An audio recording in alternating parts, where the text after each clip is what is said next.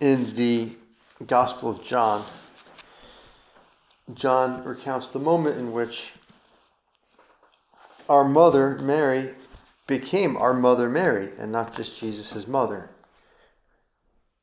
When Jesus saw his mother and the disciple whom he loved standing near, he said to his mother, Woman, behold your son. Then he said to the disciple, Behold your mother. And from that hour the disciple took her to his own home. Woman, behold your son. Then to John, behold your mother. And the church has always considered that John represents the entire church in that moment. He represents you and I. That when we look at Our Lady, like St. John, our Lord wants us to behold our mother. And when she looks at us, she beholds her child, right? Her son. She sees him in us, and therefore we are truly her sons and daughters. I have a sister who, an older sister, who thinks that her birthday isn't enough. And so she celebrates her birthday month. That the whole month of October she treats herself in different ways and expects people to treat her well. and it's, it's a little bit like this in the church, right? That we don't just have Mother's Day, we have the entire month of May, right? To celebrate Our Lady, to connect with Our Lady, to honor Our Lady. And so we want to do this because it's an important part of our of our life and she's such a powerful advocate. How much we depended on our mothers when we were little children and perhaps even as adults. If that relationship is healthy, we still depend on our mothers for some advice, for some encouragement, for our prayers for some support, favors. And how much more our, our Mother in heaven, who's so powerful before God, who has such pull with God. St. Alphonsus Liguori describes this pull that Mary has in heaven. Although Mary, now in heaven, could no longer command her son, nevertheless her prayers are always the prayers of a mother, and consequently most powerful to obtain whatever she asks.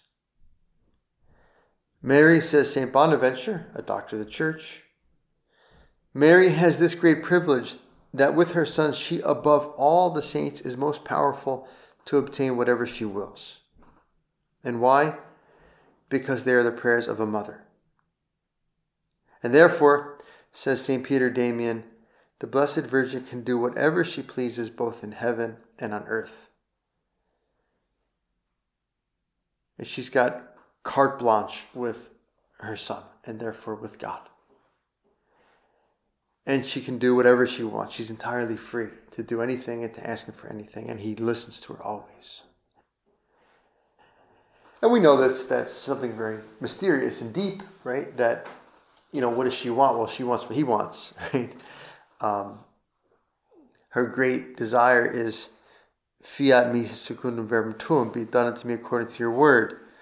And so when she asks, she asks with his heart, with his mind, with his will. And that's another reason, a deep reason why she gets whatever she wants. And this is something that we also learn. Do I ask for, do I do I ask just for what I want? Or do I also ask that God's will be done in me, through me? But we want to take advantage of this power that Our Lady has and the fact that she is truly our mother. And so in May, it's good. You know, think about, I don't know, one or two things that bother you or some insoluble problem that you have, right? There's always something. I don't know about you, but for me, there's always something, right, that I really like need and uh, it's difficult. I don't know how I'm to get it, work on it. And, and it's a great practice, right? Go to Our Lady with that, put it in her hands. And it works. Eventually, it works. Tomorrow we celebrate the um, memorial of Blessed Alvaro del Portillo. And when he was the prelate of Opus Dei, at least twice, maybe three times, he convoked Marian years, years in which the prelature and the cooperators and friends of Opus Dei went with a special intensity, right, to Mary. This is a Marian year, and this is a Marian month, and Blessed Alvaro would say, we want to put her in everything and for everything. And that might be helpful in this month of May to say, well, can I keep Our Lady with me? Can I put her in everything? Can I remember she's always with me? And for everything, right? Especially the things that are more pressing or more urgent. And then on Friday, we celebrate the um, feast of Our Lady of Fatima. And to deal with Our Lady, I think uh, from time to time it's good for us to take those apparitions, whether Lourdes or Fatima or Guadalupe, to take them to our prayer. Because they're manifestations of what Our Lady is like, right? They're different, but there's a certain reality to all of them. And they teach us what Our Lady is like, and therefore they can teach us, help us to deal with her. This is from an account, it's mostly in Lucia's own words, an account of Our Lady's first apparition to those children. May 13th, 1917. Leading their flock out from Aljustrel on the morning of the 13th of May, the feast of Our Lady of the Blessed Sacrament, the three children passed Fatima. Here they allowed their sheep to graze as they played in the pastured land sprinkled with the occasional oak tree. After having had their lunch about noon, they decided to pray a rosary, although in a somewhat truncated fashion, saying only the first words of each prayer. It's a time saver. Our Father, Hail Mary, Hail Mary, Hail Mary, Hail Mary. You know, get your crank out the decades. Saying only the first words of each prayer. Shortly, they were startled by what they later described as lightning in a clear sky. Thinking that a storm might be approaching, they debated whether they should take the sheep and go home. Preparing to do so, they were again surprised by a strange light. And now this is Lucia's own account. We began to go down the slope, driving the sheep towards the road. When we were halfway down, near a holm oak there, the large tree which today is encircled with an iron fence, we saw another flash of lightning. And after a few steps, we saw on a holm oak a small one lower on the hillside, a lady dressed in white, shining brighter than the sun, giving out rays of clear and intense light, just like a crystal goblet full of pure water when the fiery sun passes through it. We stopped, astounded by the apparition. We were so near that we were in the light that encircled her, or which she radiated perhaps a meter and a half away. Right? They're like four or five feet from um, the apparition. And they're so close that they're in the light, right, that Our Lady is giving off or that, that is surrounding Our Lady. Please don't be afraid of me. I'm not going to harm you. Beautiful words of our mother, words that echo Jesus' own words in Easter when he first shows up, passing through the doors that are closed for fear of the Jews. Jesus comes and says, Peace be with you. Implicitly, do not be afraid. Don't be afraid. Don't be afraid of me. I'm not going to harm you, Our Lady says to the children. And Jesus says to the disciples in the boat, when they think he's a ghost, and the gospel says they cried out for fear thinking that it was a ghost passing by in the middle of this terrifying storm. They cry out for fear, and Jesus says, Don't be afraid, it is I. And Our Lady says, Please don't be afraid, I'm not going to harm you. Perfect love, St. John writes in one of his letters, perfect love casts out fear. And we live in a fearful time. And so perhaps in this month we can go to Our Lady and ask her for courage, right? ask her for confidence, ask her for calm, peace in the midst of our fears, of our anxieties, of our worries. Please don't be afraid of me. I'm not going to harm you. Lucia responded for all three as she would throughout, throughout the apparitions. Where are you from? I come from heaven. The lady wore a pure white mantle edged with gold, which fell to her feet. In her hands, the beads of a rosary shone like stars, with its crucifix, the most radiant gem of all. Still, Lucia felt no fear. The lady's presence produced in her only gladness and confident joy. The lady's presence produced in her only gladness and confident joy. And this is the opportunity of May, the month of our mother. Mother's Month, Mary's Month, right? to get close to her and to participate in her peace, right? To participate in her joy, to feel her care. And then, like Lucia, we can ask, well, what should we do now, right? Lucia says, What do you want of me? What can I do? And the answer is prayer, right? She wants you to show up and pray. I want you to return here on the 13th of each month for the next six month, six months, and at the very same hour. Later I shall tell you who I am and what it is I most desire, and I shall return here yet a seventh time. And now, as children are prone to do, as I have a lot of experience in my line of work, they start asking tough questions. And shall I go to heaven? Right? Getting right to the point, right? Am I going to go to Am I going to go to heaven? Yes, you will. And Jacinta, she will go too.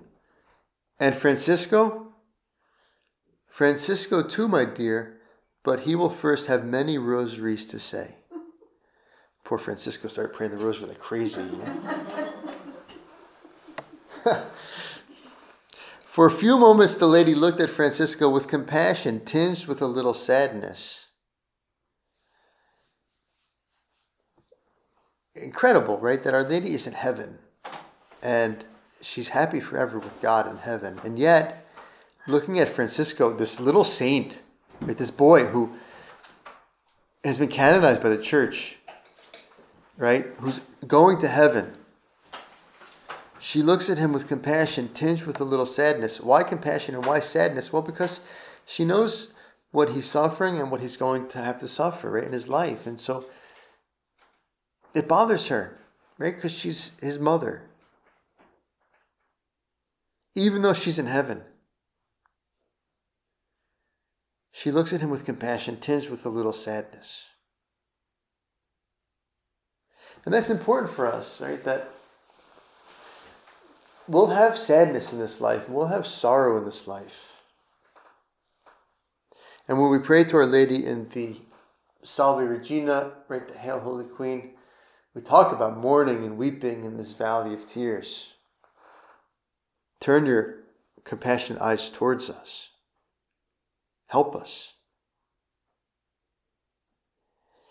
And that's important um, because, uh, you know, sometimes we think, well, if I'm not like, if I'm not like out of my mind with the emotion of joy all the time, well, if something's wrong. In a way, yeah, we sh- we need to be joyful. We need to return to joy. Joy has to be kind of like a baseline because there's a great good in our life, which is God.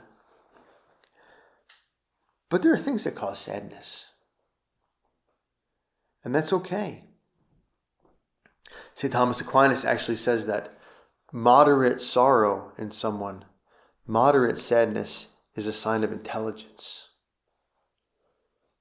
It's kind of interesting, right? That if you're never sad, it might just because you're you're not that smart, you know. that when I that reminded me of my father when I when I heard that Thomas said that because my father he was he was given to melancholy, you know, and um, and so I would talk to him on the phone and try to cheer him up, right? Come on, cheer up, Dad. You know, there's a lot of good going on and a lot of good in the world and you know, God, etc don't be so gloomy.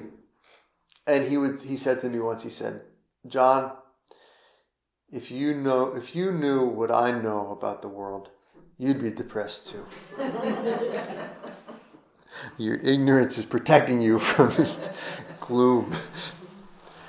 And so we know that we know that we need to be joyful, right? Um, but at the same time, love brings with it sorrow, right? When we care, um, we look with compassion right, on others and even on ourselves at times. And that's okay, right? It's part of it's part of life. Lucia then remembers some friends who had died. Is Maria Neves in heaven? Yes, she is. And Amelia, she is in purgatory. Will you offer yourselves to God and bear all the sufferings He sends you, in atonement for all the sins that offend Him, and for the conversion of sinners? What a question from Our Lady to these little children.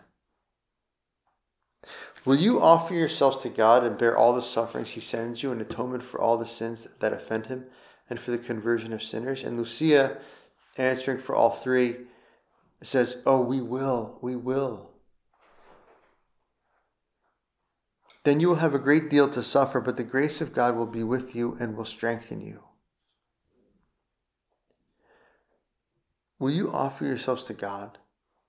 And isn't that, Lord, isn't that the Christian vocation? Isn't that the point of my life? I've received myself from you, Lord, and my capacity to love and my all of my talents, however skimpy they may be, time I have here on earth, my opportunities, the people you've put in my life. They're all an invitation to give ourselves back to God, to participate in some way in what God is, right? Love, charity, the love between the Father, the Son, and the Holy Spirit. To use our freedom to overcome ourselves, give ourselves. Will you offer yourselves to God and bear all the sufferings He sends you? Oh, we will, we will. Then you will have a great deal to suffer, but the grace of God will be with you and will strengthen you. Lucia relates that as the lady pronounced these words, she opened her hands and we were bathed. She opened her hands and we were bathed in a heavenly light that appeared to come directly from her hands. The light's reality cut into our hearts and, and our souls, and we knew somehow that this light was God, and we could see ourselves embraced in it. By an interior impulse of grace, we fell to our knees, repeating in our hearts, O Holy Trinity, we adore you, my God, my God. I love you in the Blessed Sacrament. The children remained kneeling in the flood of this wondrous light until the lady spoke again. And Lord, in this life, most of us, we walk by faith, right? We walk by faith and not by sight. And our Lord says, Blessed are you, blessed are you who have not seen and yet believe. And what do we believe? Well, we believe that, that our Lord is the light of life. And that same light that that they experienced that pours forth from Our Lady's hands and they understood was God and the love of God and cut through their hearts and caused them to make these acts of love for God, repeating in their hearts, We adore you, my God, my God, I love you in the Blessed Sacrament. That that same reality is right here, just a few feet from each one of us, from our Lord's Sacred Heart, as we see in all those images. The Divine Mercy revealed to Sister Faustina, or the Sacred Heart, St. Margaret Mary. There are those rays of love, light, warmth, streaming from the heart of our Lord. And the same God is present in the Blessed Sacrament. And the same heart is beating, and the same rays are bathing us right now. We can't see it, but we believe it. We walk by faith, not by sight. O Holy Trinity, we adore you, my God, my God. I love you in the Blessed Sacrament. And help us, Lord, to give ourselves back to you. And sometimes, you know, that, that's going to be, Our Lady says, you know, offer yourselves to God and bear all the sufferings that He sends you. And many times it's the only way that we can increase in our love of God is just to say yes, to accept some suffering that um, that we're resisting, right? That we're not accepting, that we're rebelling against. Some problem that we're not using to abandon ourselves to God. The children remained kneeling in the flood of this wondrous light until the lady spoke again, mentioning the war in Europe. of which they had little or no knowledge, say the rosary every day to bring peace to the world and an end to the war. After that, she began to rise slowly in the direction of the east until she disappeared in the immense distance. The light that encircled her seemed to make a way amidst the stars, and that is why we sometimes said that we had seen the heavens open.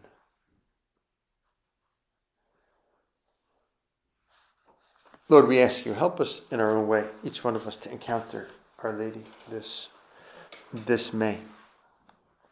And to make our own, right, these invitations of Our Lady. Give yourself to God. Suffer all that He sends you for the conversion of sinners. I pray the rosary for peace. And I think, you know, when we think about the message of Fatima, one of the things that kind of jumps off the page, right, that people emphasize a lot, and for good reason, for good reason, um, is is the reality of sin, right? And and and um, the need to take sin seriously. That God is kind of, you know, offended, right, by our world, and we need to beg Him for mercy this is Lucy again talking about the last apparition.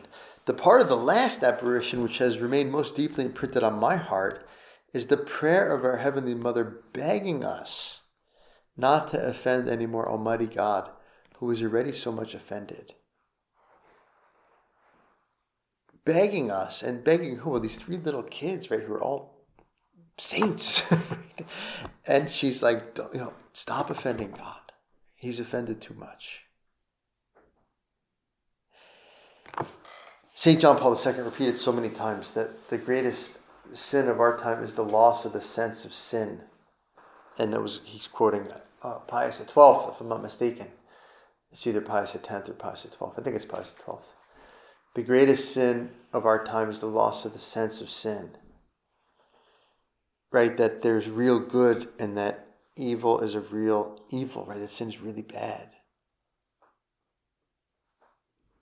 And I think we see it, you know, it's like, uh, you know, G.K. Chesterton said it. Um, the only, he said, the only doctrine that can be proved um, empirically, right, empirically ver- verifiable uh, is original sin, right? You just kind of look around and say, oh, yeah, we're messed up, you know? Um, but you see it now, perhaps in, in a way that uh, is is super evident, right? Just the devastation of the confusion of the youth and the nastiness of the you know pro-abortion protests to this leak and and you know they attack the church and they're stealing tabernacles and they're vandalizing churches and they're demonstrating with very vulgar and nasty ways. And you know we don't judge the people. I mean these people are just lost but there's a hardness there and, and a viciousness there and you see that you know when you see those extreme forms you see the reality of evil but then we have to step back and say hey you know i'm part of that right? That um, we're all in this together. Right? My sins contribute to the to the situation of the world. Saint Josemaria used to talk about the, the, the frog, right? If you want to boil a frog, I don't know why you want to do that, but anyway, if you want to boil a frog, right? You don't take the frog and throw him in a pot of water that's already boiling. Because the frog is like, ah, get him out of here, right? It's too hot. You put him in a you put him in a pot, and then you turn up the heat slowly, and eventually the frog starts boiling, and he, he didn't realize what was happening to him, right? And this is what happens with us, I think personally, but also uh, in society, right? Well, no big deal. This, that, let that go, let this go, and before you know it, we're boiling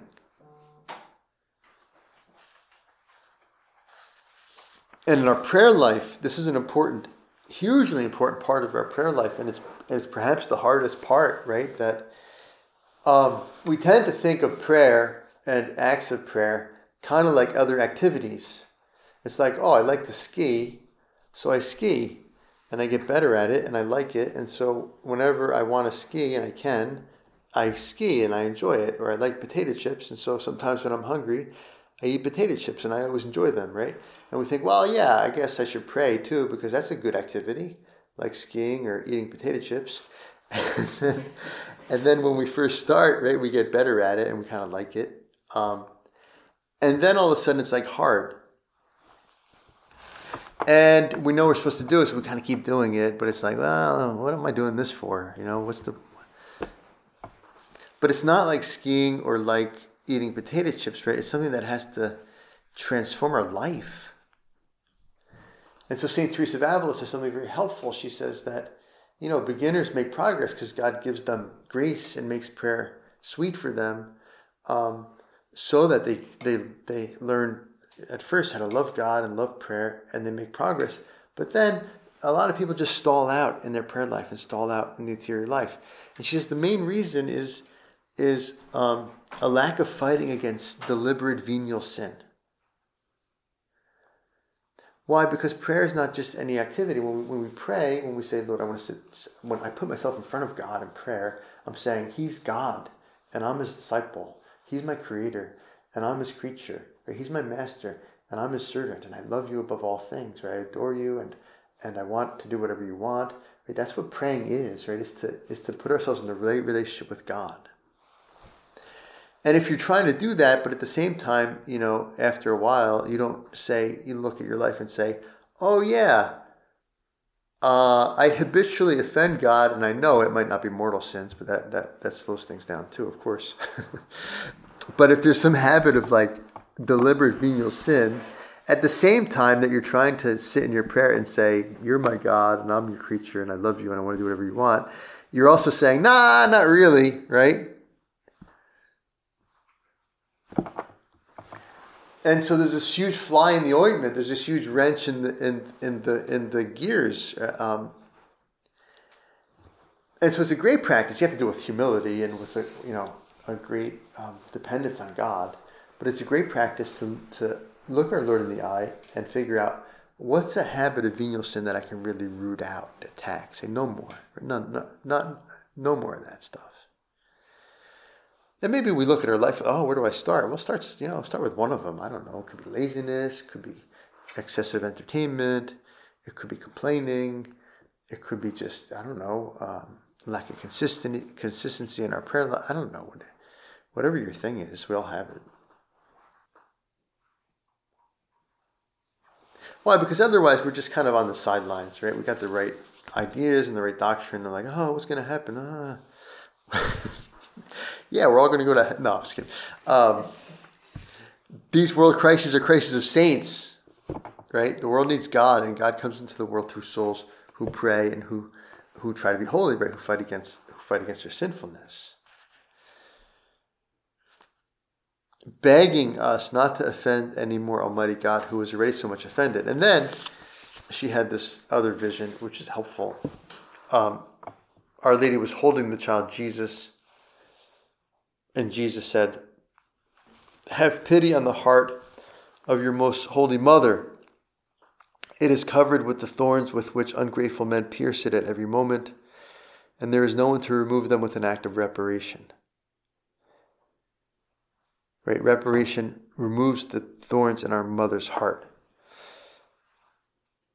Then Mary said, My daughter, look at my heart surrounded with thorns with which ungrateful men pierce it at every moment by their blasphemies and ingratitude, you at least try to console me. And so we go to her. We fly to your patronage in this month of you, our Mother Mary. And we ask you, help us to pray better, uh, to bring you our problems, our troubles, our weakness, right? Our weakness. Help us to experience the um, comfort of having you as our mother. And then strengthen us, strengthen us in our commitment to Christian life and strengthen us in our battle against against sin, especially any deliberate habit of venial sin. I thank you, my God, for the good resolutions, affections, and inspirations which you have communicated to me in this meditation. I ask your help to put them into effect, my Immaculate Mother. Saint Joseph, my Father and Lord, my guardian angel, intercede for me.